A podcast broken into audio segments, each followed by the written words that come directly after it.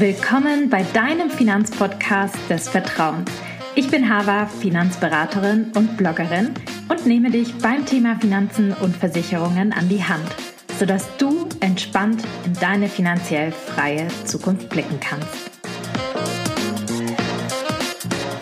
Hallo und herzlich willkommen zu einer neuen Podcast-Folge. Wenn es um Beziehungen und Partnerschaften geht, fällt einem nicht unbedingt als erstes das Thema Finanzen ein. Geld ist vielleicht nicht das romantischste auf der Welt, aber es spielt eine große Rolle in unserer Beziehung. Das Thema Finanzen kann ein Stressfaktor in einer Beziehung sein. Jeder hat so ganz individuelle und persönliche Beziehungen zu Geld und geht dementsprechend unterschiedlich auch damit um. Deshalb ist es wichtig, sich Zeit zu nehmen, um über eigene Vorstellungen zu den Finanzen zu sprechen und unsere Erwartungen zu erklären. Ein offenes und ehrliches Gespräch trägt sehr, sehr viel dazu bei, dass sich beide Seiten wohl und sicher fühlen in der Partnerschaft. Welche Tipps ich euch dafür heute mitgebracht habe und welche Kontenmodelle es für Paare gibt, erfährst du in der heutigen Podcast-Folge. Bleib unbedingt dran und teile die Folge vielleicht auch mit jemandem, der dir am Herzen liegt, wo du ja mit ihm dann über das Thema auch sprechen kannst. Ich habe das Ganze mal so in fünf Tipps gegliedert. Ich habe aber auch ganz, ganz konkrete Vorschläge mit dabei und auch Apps, die man dafür nutzen kann. Tipp Nummer eins ist offene und klare Kommunikation. Ich glaube, das ist immer das A und O. Es ist super, super wichtig, ehrlich und transparent miteinander zu sein, wenn es um Finanzen geht. Versteckt deine Einkäufe also nicht oder Schulden voreinander, sondern sprecht offen über eure finanzielle Situation. Ich sehe auf TikTok ähm, so einen Trend, wo dann quasi ähm, sie ihre Einkäufe irgendwie alle versteckt und ähm, versucht, an dem Mann vorbeizuschleichen. Das ist, glaube ich, nicht die beste Variante, um eine gute Beziehung zum Thema Geld auch in der Beziehung zu haben, sozusagen, und auch gemeinsam sozusagen Ziele zu verfolgen. Ich glaube generell, ja, wenn man Geheimnisse vor dem anderen hat, kann das zu Misstrauen und Streit führen. Und das ist auch beim Thema Geld so. Also Geld ist ja auch ein sehr emotionales Thema, weswegen es hier vielleicht für den einen oder anderen eben besonders verletzend sein kann, wenn man hier irgendwie angelogen wird oder einem was verschwiegen wird. Deshalb solltet ihr eben unbedingt, ja, offen und ehrlich miteinander kommunizieren, wenn es um eure Finanzen geht. Wenn ihr gemeinsam oder nur einer von euch eine finanzielle Herausforderung bewältigen muss, wenn zum Beispiel jemand Schulden abbezahlen muss, kann es hilfreich sein, gemeinsam auch eine Lösung dafür zu finden. Das Teilen von Finanzwissen und Entscheidungen kann auch dazu beitragen, dass ihr als Team zusammenwachst und eure Beziehung stärker wird. Außerdem könnt ihr von euren jeweiligen Erfahrungen profitieren und euch gegenseitig Tipps geben. Ich kann da mal aus meiner eigenen Erfahrung berichten. Also bei uns in der Beziehung ist es tatsächlich so, dass wir sehr, sehr viel über das Thema sprechen und auch wenn es mal finanzielle Engpässe gibt, sodass der andere Bescheid weiß und man auch seine Aktivitäten zum Beispiel dann vielleicht anders plant, wenn halt jemand knapp bei Kasse ist, weil er irgendwelche Schulden abbezahlen muss oder weil er gerade ein Problem hat oder sonstiges oder einen Fall in der Familie, wo man halt irgendwie auch Geld mit aufbringen musste, dann kann man zum Beispiel auch sagen, hey Mensch, ähm, wir gehen halt nicht heute zusammen essen, sondern wir kochen zu Hause, dass, es, dass du dich auch damit wohlfühlst und macht halt irgendwie nicht irgendwelche teuren Aktivitäten, sondern entscheidet sich dann dafür, dass man vielleicht zusammen eben zu Hause was macht und so kann man den Partner ja auch unterstützen im Lifestyle, seine Ziele so zu erreichen. Und was ich auch immer sehr, sehr schön finde, wenn man eben teilt seine Erfahrungen mit Investitionen, das äh, machen wir zum Beispiel auch sehr, sehr viel, dann wächst man als Team so zusammen, dass man versteht, auf was der andere Wert legt oder wie das andere ein Risikoprofil ist, dass man sich vielleicht auch traut, gemeinsame Investitionen zu machen. Das habe ich jetzt zum Beispiel auch mit meinem Freund bei der Immobilie gemacht, die wir gekauft haben. Und die haben wir gemeinsam gekauft.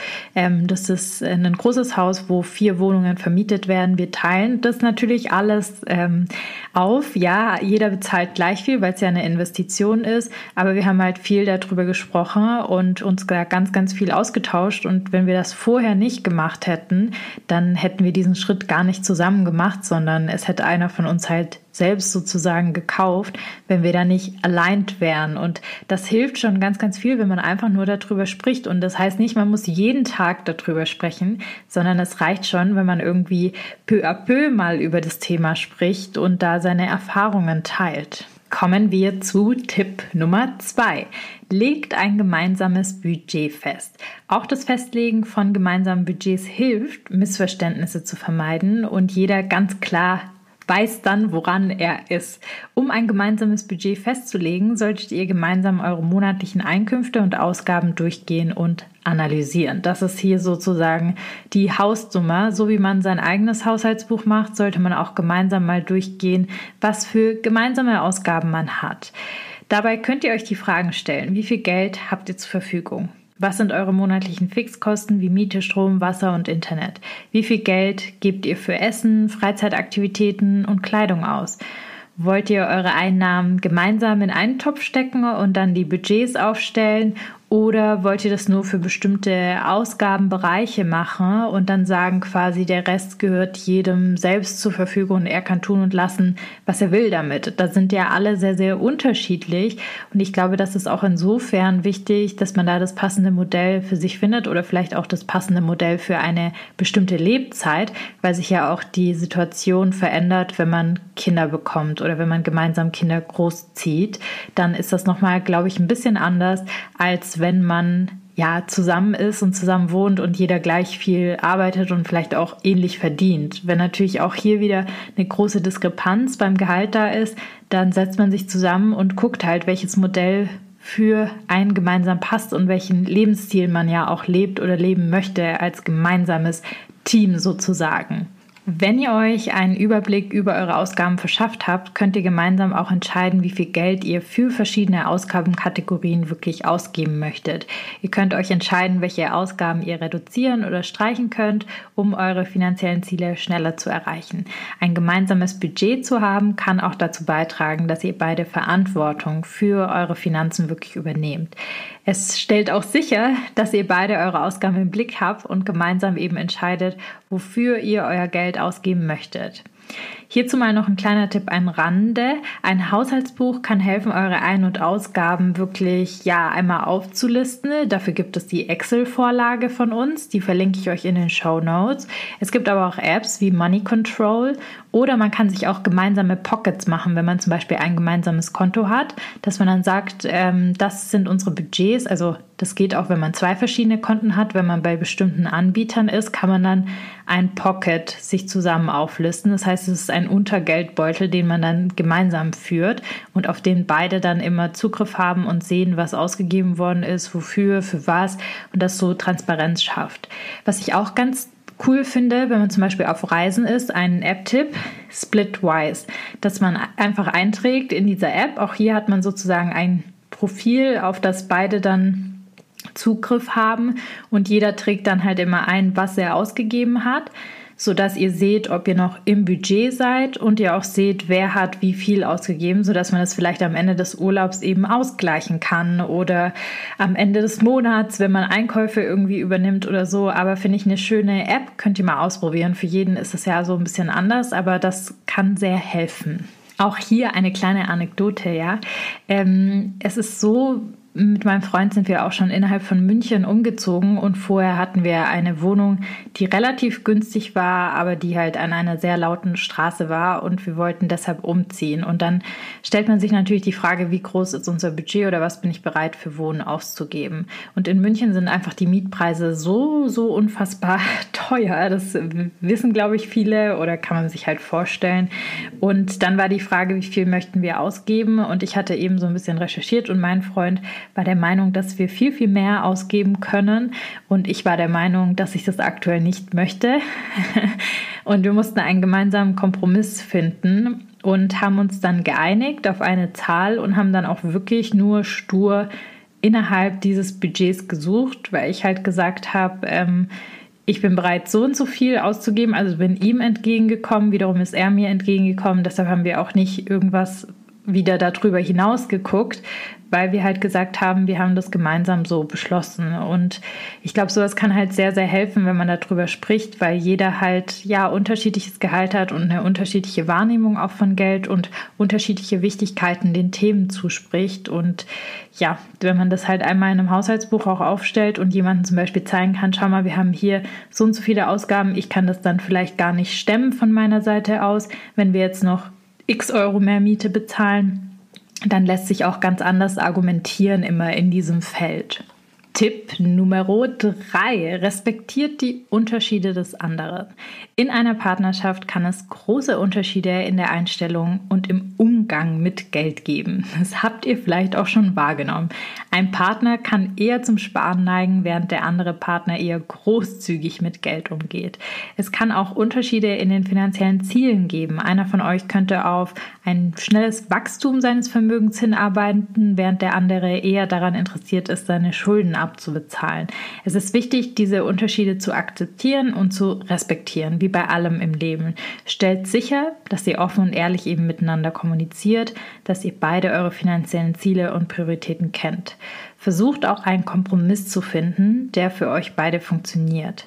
Ich habe hier ja eine Meinung, eine eigene Meinung dazu. Ich glaube tatsächlich, wenn man sehr, sehr unterschiedlich beim Thema Geld unterwegs ist und der andere sehr, sehr, sehr sparsam und der andere das andere Extrem von sehr, sehr großzügig ähm, viel Geld ausgibt, gerne Geld ausgibt, dann wird es schwierig, auf Dauer eine Beziehung tatsächlich zu führen. Das ist nur meine Meinung dazu. Es gibt sicherlich Beispiele, wo das super klappt, aber ich glaube, dass das sicher auch ein Trennungsgrund werden kann. Das heißt, wenn man hier von Grund auf verschieden ist und gar keinen Kompromiss findet, dann ist die Frage natürlich, wie lange kann man wirklich als Team zusammen durchs Leben gehen und wie kann man sich ja eine erfolgreiche finanzielle Zukunft auch gemeinsam aufbauen, wenn man eine Familie möchte oder wenn man auch gemeinsame Ziele erreichen möchte. Ich glaube, dass viele Paare, die eben zusammen sind, da ähnlich sind, aber nicht gleich. Das heißt, man hat immer noch Unterschiede, die man unbedingt respektieren sollte, für was derjenige wie Geld ausgibt.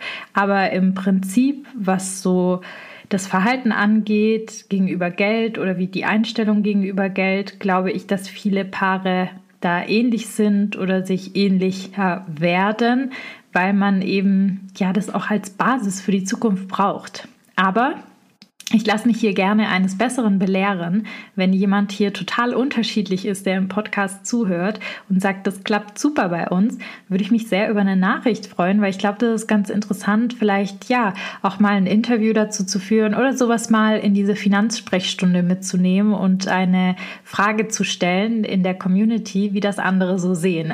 Aber das ist, wie gesagt, das ist jetzt erstmal meine Meinung dazu. Es gibt auch so ein paar Studien, die eben das zeigen, dass man da ähnlich ähm, unterwegs unterwegs sein sollte, damit die Beziehung auch funktioniert und erfolgreich ist. Aber ich glaube, da gibt es sicherlich auch Gegenbeispiele. Also es kommt so ein bisschen drauf an, es ist meine persönliche Wahrnehmung auch dahinter und es gibt Studien für beides im Prinzip. Punkt Nummer vier: Habt regelmäßige Finanzbesprechungen. Macht es zu einer Gewohnheit, regelmäßig Gespräche über eure Finanzen zu führen. Es ist wichtig, dass ihr regelmäßig miteinander über eure finanzielle Situation sprecht und gemeinsam plant, wie eure Finanzen am besten verwaltet werden können. Die Besprechungen können beispielsweise eben irgendwie monatlich oder quartalsweise sein, so wie ihr quasi das machen möchtet. Wichtig ist, dass man sich das im Kalender auch einträgt und auch ja, sich das Ganze vielleicht ganz schön macht und verbindet mit einer Pärchen Pärchen-Activity. In diesem Gespräch sollte man eben gucken, Ausgaben und Einnahmen auch so ein bisschen analysieren und gucken, wie es um die gemeinsamen Ziele steht, vielleicht sich auch neu kalibrieren, neue Ziele setzen und ja, auf die gemeinsame tolle Beziehung anstoßen. Hier kann man beispielsweise auch über so Themen sprechen, wenn man jetzt zum Beispiel eine Gehaltserhöhung hatte, ähm, dass man da ja gemeinsam sich für die anderen freut und auch nochmal Probleme und Missverständnisse beseitigen, wenn man einfach so ein festes Date hat, wo man weiß, da sprechen wir über das Thema und es ist ein geschützter Rahmen und Raum sozusagen. Kommen wir zu Punkt Nummer 5. Bleibt unabhängig. Auch wenn ihr eure Finanzen gemeinsam plant und verwaltet, ist es wichtig, dass ihr beide weiterhin unabhängig bleibt und eure eigenen finanziellen Ziele wirklich verfolgen könnt und auch verfolgt. Führt weiterhin eure eigenen Konten und Finanzen. Da bin ich ein ganz, ganz großer Freund davon. Ja, es ist schon gut, wenn man dieses gemeinsame Kontenmodell auch hat, wo man alles auf ein Konto zusammenpackt. Aber es macht durchaus Sinn, auch in diesem Modell eigene Konten zu haben, wo jeder eben selber mit dem Geld machen kann, was er will und es selber auch anspart für die Rente oder andere finanzielle Ziele, die der oder diejenige hat und das eben nicht ein Partner für beide übernimmt, sondern man Bescheid weiß, indem man das selbst für sich übernimmt. Natürlich kann man mit dem Partner darüber sprechen, das hilft, aber man sollte es schon selbst auch machen und wissen, was da genau passiert. Ich glaube nämlich, finanzielle Abhängigkeit ist mit das Hässlichste, was man hat in einer Beziehung, weil man sonst vielleicht in einer Beziehung bleibt, nur des Geldes wegen und nicht wegen anderen Themen. Und es ist auch insofern immer eklig, weil man dann vielleicht eine Angst hat, der eine Partner eine Angst hat, oh, was ist, wenn der andere Partner sich von mir trennt? Und diese Angst dann vielleicht auch Entscheidungen, ähm, ja, Entscheidungen, aber auch, sag ich mal, andere Sachen, die man sich im Kopf vorstellt, beeinflusst. Ja, Angst ist natürlich auch ein Treiber für Entscheidungen, die vielleicht nicht so gut sind oder Sachen, die man macht, die vielleicht nicht so gut sind, Handlungen und Co.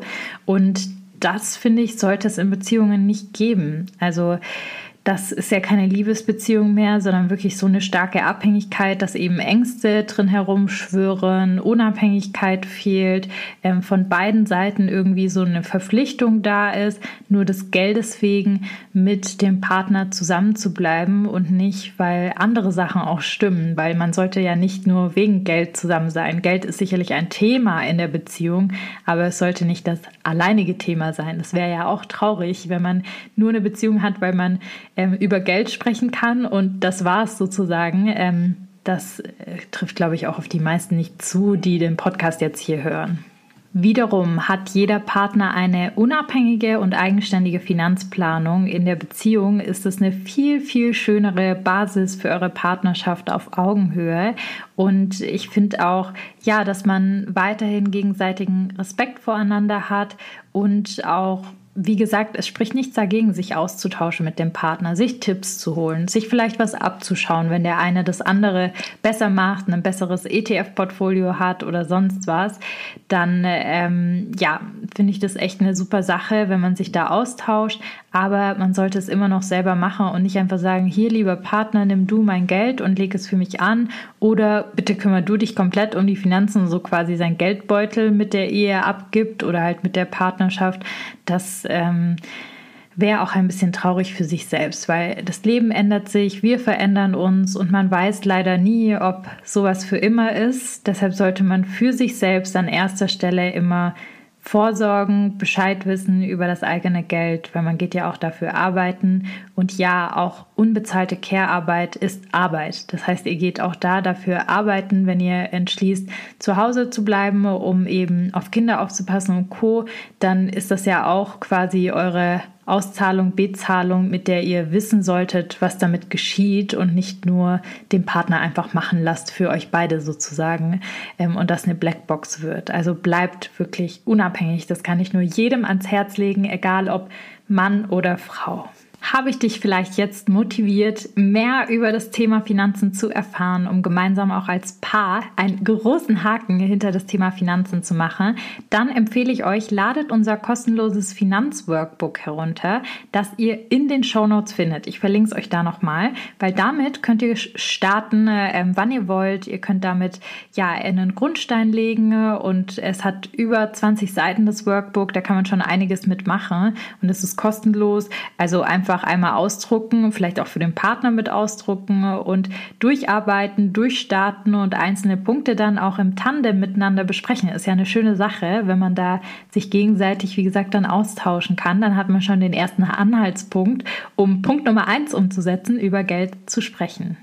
Wenn man das jetzt alles gemacht hat, dann kommt ja der größte Punkt und die größte Entscheidung eigentlich, die man mittrifft, die natürlich nicht in Stein gemeißelt ist und die man immer wieder verändern kann. Aber ob man eben in der Partnerschaft jetzt getrennte Konten hat oder Gemeinschaftskonten. Deswegen stelle ich euch jetzt noch verschiedene Kontenmodelle vor, die bei der Entscheidung helfen können, für was für ein Kontenmodell ihr euch entscheidet schlussendlich. Einmal gibt es das Einkontenmodell. Das bedeutet, dass ihr nur ein gemeinsames Konto habt. Alle Einnahmen und Ausgaben werden über dieses Konto abgewickelt und das Einkontenmodell kann dazu beitragen, dass die gemeinsamen Finanzen einfach und übersichtlich zu halten sind. Was hier natürlich so ein bisschen schwieriger werden kann, ist, seine eigenen Ausgaben dabei im Blick zu behalten. Auch das Gefühl der finanziellen Unabhängigkeit ist hier ja schwer umzusetzen, denn natürlich sieht jeder den Geldeingang und Geldausgang, aber ihr müsst für euch beide jeweils vor eurem Partner eventuell alles rechtfertigen, ja. Außerdem birgt das hier ein großes Konfliktpotenzial meiner Meinung nach, wenn ihr ein unterschiedliches Konsumverhalten habt. Also wenn ihr wirklich da sehr, sehr unterschiedlich unterwegs seid, was wir vorhin hatten und der eine gerne viel aus gibt und der andere eher weniger, dann kann man sich da auch mal streiten und Geld sollte nicht zum Streit- oder Trennungsthema werden. Ich bin ehrlich gesagt kein großer Fan von diesem Modell, da es meiner Meinung nach mehr Nach- als Vorteile hat. Aber wie gesagt, das könnt ihr selbst entscheiden. Ein Vorteil ist eben die einfache Handhabung. Dann haben wir das Zweikontenmodell. Das Zweikontenmodell beinhaltet, dass jeder Partner ein eigenes Konto hat, auf das das Gehalt und seine Einkünfte fließen. Trotzdem werden gemeinsame Ausgaben von dort aus bezahlt. Der eine zahlt zum Beispiel die Miete komplett an den Vermieter und der andere überweist dafür seinen Anteil der Miete an den Partner. So geht ihr dann für jede gemeinsame Ausgabe vor. Da kann man eben beispielsweise diese Apps nutzen wie Splitwise. Der große Vorteil liegt hier ganz klar, dass jeder sein eigener Herr oder Frau über sein Konto ist und die finanzielle Unabhängigkeit voneinander gewährleistet werden kann. Der Nachteil liegt hier ganz klar in den Ausgleichszahlungen und häufigen Kalkulationen, die dann gemacht werden müssen. Also es ist vielleicht nicht so ganz einfach in der Handhabung, dass man eben immer was hin und her überweist. Jetzt kommt mein Lieblingsmodell, das ich selbst auch so umsetze, und zwar das Dreikontenmodell. Bei dem Dreikontenmodell hat jeder von euch nach wie vor ein eigenes persönliches Konto. Hinzu kommt dann eben noch ein gemeinsames Konto, auf das ihr beide zugreifen könnt und auf dem ihr beide monatlich einen fest vereinbarten Betrag Betrag überweist. Von dort aus zahlt ihr dann eben die gemeinsamen Ausgaben. Eure eigenen Ausgaben dann natürlich von eurem persönlichen Konto. Das Dreikontenmodell kann dazu beitragen, persönliche Finanzen besser zu verwalten und gleichzeitig die gemeinsamen Finanzen im Blick zu behalten. Ihr habt einerseits eine gemeinsame finanzielle Grundlage und andererseits eine finanzielle Unabhängigkeit voneinander und das finde ich einfach eine sehr faire und kluge Lösung, weil man dann weniger Aufwand hat als beim Modell, das beide zwei getrennten Konten haben, aber trotzdem ein gemeinsames Konto hat, wo man halt ja drüber spricht und überhaupt Geld erstmal zum Thema wird und eben ein gemeinsames Budget dennoch habt als Paar. Dann gibt es noch das Proportionalkontomodell. Neben dem 1, 2 und 3 Kontenmodell gibt es eben auch dieses Proportionalkontomodell, während man sich bei einem 3 Kontenmodell sicherlich sofort etwas darunter vorstellen kann, ist es bei diesem Konto, glaube ich, ein bisschen schwieriger. Also das Proportionalkontomodell ist tatsächlich an das 3 Kontenmodell angelegt, mit dem Unterschied, dass nicht ein nominal fester Betrag gezahlt wird auf das gemeinsame Konto, wie jetzt zum Beispiel, dass man sagt, 500 äh, Euro überweist jeder von uns da drauf oder 1000 Euro, sondern jeder Partner hat einen festen Prozentsatz seines Einkommens dafür einzuzahlen. Wenn der eine Partner wesentlich mehr als der andere verdient, kann das eine noch fairere Art und Weise sein, als Paar seine Finanzen zu organisieren. Ob ihr jetzt den nominalen Beitrag oder den prozentuellen Beitrag als fairer betrachtet, das muss jeder, glaube ich, für sich selbst klären. Das ist tatsächlich etwas Geschmackssache, würde ich sagen, und kommt, glaube ich, so ein bisschen drauf an, ja, wie viel weniger der andere verdient und was für Lebensverhältnisse man hat, wo man leben möchte gemeinsam und wie der Lifestyle sozusagen auch aussieht. Und zum Schluss das delegierte Ausgabenmodell. Das klingt jetzt auch erstmal nicht so, wie als wüsste man sofort, um was es hier geht. Also, und zwar ist es so, dass hier jeder Partner für bestimmte Ausgaben verantwortlich ist. Ein Partner kann zum Beispiel für die Miete und den Strom verantwortlich sein, während der andere für den Einkauf und andere Haushaltsausgaben zahlt.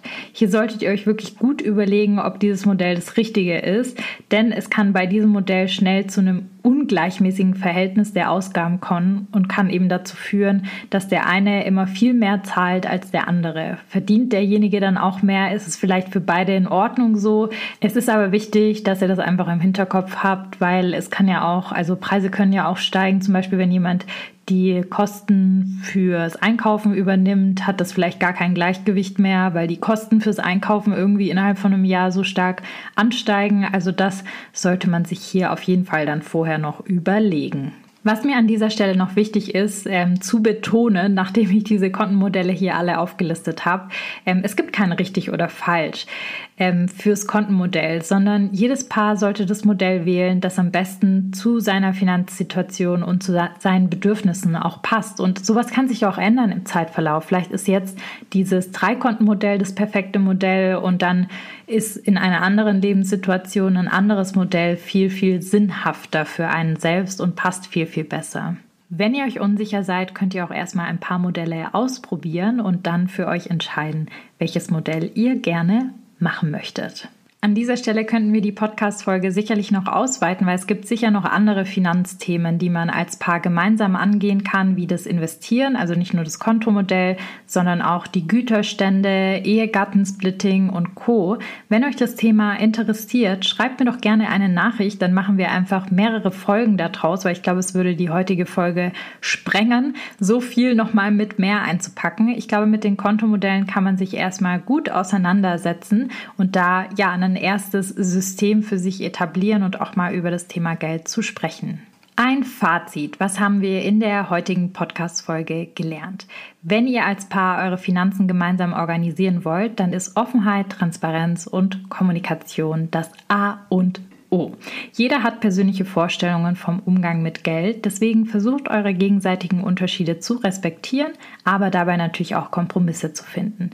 Wenn ihr regelmäßig ein Finanzdate einstellt, habt ihr auch einen festen Rahmen, wo man über Geld sprechen kann.